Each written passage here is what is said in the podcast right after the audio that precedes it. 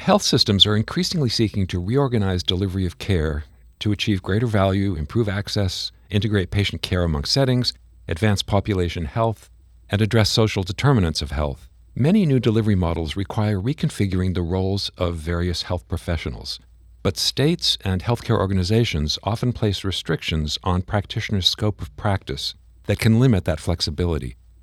I'm Stephen Morrissey, managing editor of the New England Journal of Medicine and I'm talking with Bianca Frogner, an associate professor of family medicine and director of the Center for Health Workforce Studies at the University of Washington School of Medicine. Dr. Frogner has co authored a perspective article about modernizing scope of practice regulations. Dr. Frogner, could you start by giving us a bit of background on scope of practice regulations? Who's responsible for establishing scopes of practice, and how do these regulations work? So, scope of practice refers to a set of regulations that are defined at the state level, and they are laws in place that help define the services that a healthcare professional can deliver as well as the circumstances under which they are delivering those services. And what these scope of practice laws tend to do is to try to ensure quality of care for patients by ensuring that professionals are doing the things that they were trained to do. Now, each state develops their own scope of practice laws, which is what creates mismatch across states that leads to some confusion and some challenges for health systems as they're trying to make and implement the reforms coming down the pike. So, you say in your perspective article that scope of practice regulations are inefficient, they increase costs, and they can reduce access to care. Why do they have such a hold?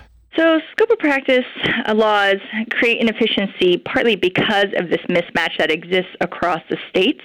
So, if you're a nurse practicing on one side of the country, you may not be able to do the same things if you move across the country to another state that may have more restrictive laws around what they are able to do. And that by itself is an inefficiency because you have nurses, for example, who are trained to do a certain set of tasks that they were allowed to do in one state. And just by the virtue of moving to another state, they may no longer be able to do those same services. And so that is one inefficiency that exists. Uh, there are several studies that have been produced, particularly in the nursing field, that has shown that by relaxing scope of practice laws that has actually increased access to patients, in part because more providers are now available to provide the services that patients are desperately needing. And one of the reasons why scope of practice laws are in place are because professional organizations sometimes have a stake and they are trying to protect a profession by clearly defining what is their territory of activities versus what is in the purview of another profession's activities. And the amount of money that is spent on lobbying, well, it hasn't been uh, quantified, is probably considerable and has led to each state kind of developing their own scope of practice laws according to kind of the strength of a lobbying organization that might exist in their state for a particular health profession. And I think one of the challenges to really breaking apart and some of the scope of practice laws to look at them and revisit them, one of the challenges for why we haven't really done that is that there is no central body that sits there and looks at these inconsistencies across the different states in the scope of practice laws. And I think that's only starting to happen more now, given that these health reforms are coming through and healthcare organizations are starting to ask questions. How do we leverage our healthcare workers to actually actually implement these reforms. And then those, especially who operate in multiple states, are looking and realizing that the scope of practice laws are one of the barriers in the way. In addition, we do have a number of our health workforce research centers across the country. There are now seven of us across the country funded federally, but there's also private health workforce research centers who are starting to bring to light the challenges that are coming along with scope of practice laws. So, why do you think that what you call in your article protecting turf in a battle among health professions has been more important than the kind of evidence that you're saying is being produced when it comes to establishing these uh, regulations? Well, I, I, think one of the challenges to date has been lack of data that has made it difficult to bring attention to the fact that scope of practice laws may be having differential impacts on patient access to care and their quality of care. And so I wouldn't say it hasn't been important in the past or less important than the need to protect turf. I think it's just starting to become more apparent that scope of practice laws are protecting turf as more research is starting to come about showing that scope of practice laws has not uh, improved quality of care. As especially in the nursing field i think there has been a considerable number of um, investments to better understand the difference in what nurses are able to provide and the quality of care that they're providing across different states. And increasingly other professions are starting to follow suit by what the nursing professions have done to better understand, again, what does scope of practice do to limit the ability of their health professions to be able to deliver care at the top of what they're being trained to do. I know in the field of physical therapy, they're starting to invest more in data collection to better understand what scope of practice laws are doing to restrict their ability to deliver care to a wider number of patients uh, in the world of dental care, there's also been more work to understand the impact of scope of practice laws on oral health.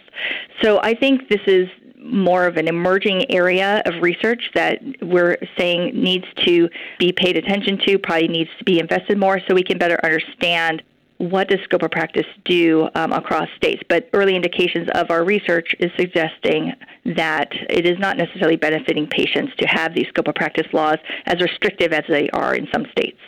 So, what would what would it take to attain greater uniformity in scopes of practice across the country? Can this kind of thing happen at the federal level, or would any reform have to involve every state signing on?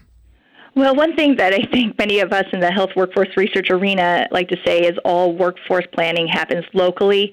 So this is something that should be thought of. Uh, workforce planning, thinking about scope of practice laws, is a conversation that should happen locally because state scope of practice laws uh, they are developed at the state level, and there is no federal agency that dictates scope of practice.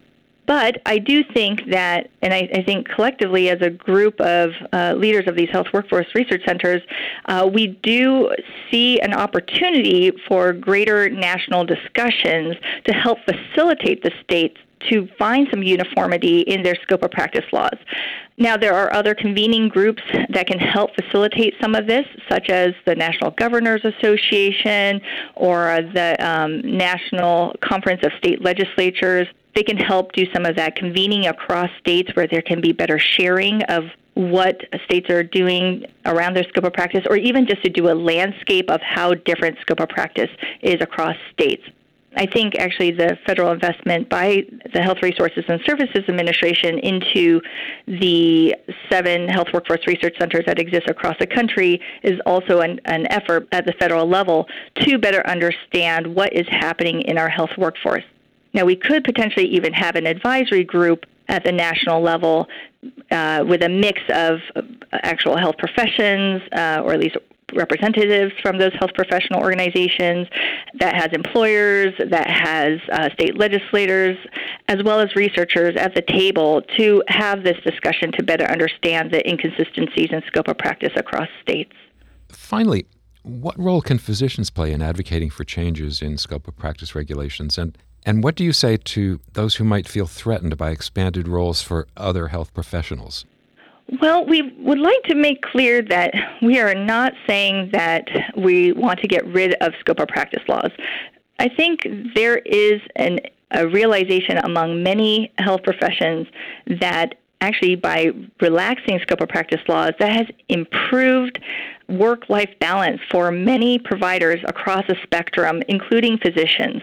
Because one of the challenges with scope of practice laws is that it limits the ability to delegate tasks to workers who may be also capable of doing the tasks and it is probably more appropriate for their scope of work. So I think by revisiting our scope of practice laws and thinking about how we can relax them or make them aligned with meeting our needs to take care of patients, this actually releases burden on many health professions uh, and allows them to really work at the top of their license, which is what many health professionals want. They, a lot of health professionals, including physicians, are doing tasks on a regular basis that they don't feel are what they're trained to do. And that is a real waste that we have highly trained health professionals who spend many years in school, and what they do in practice does not match what they were educated to do. And at the end of the day, what we really need to pay attention to is what patients need, what produces the best quality of care, and we need to think about what tasks help us achieve that, then think about which professionals help us achieve that in the most efficient and cost effective way that's really the way we should be approaching thinking about health workforce planning rather than thinking about each profession trying to protect their turf because this is about the patient at the end of the day. Thank you, Dr. Frogner.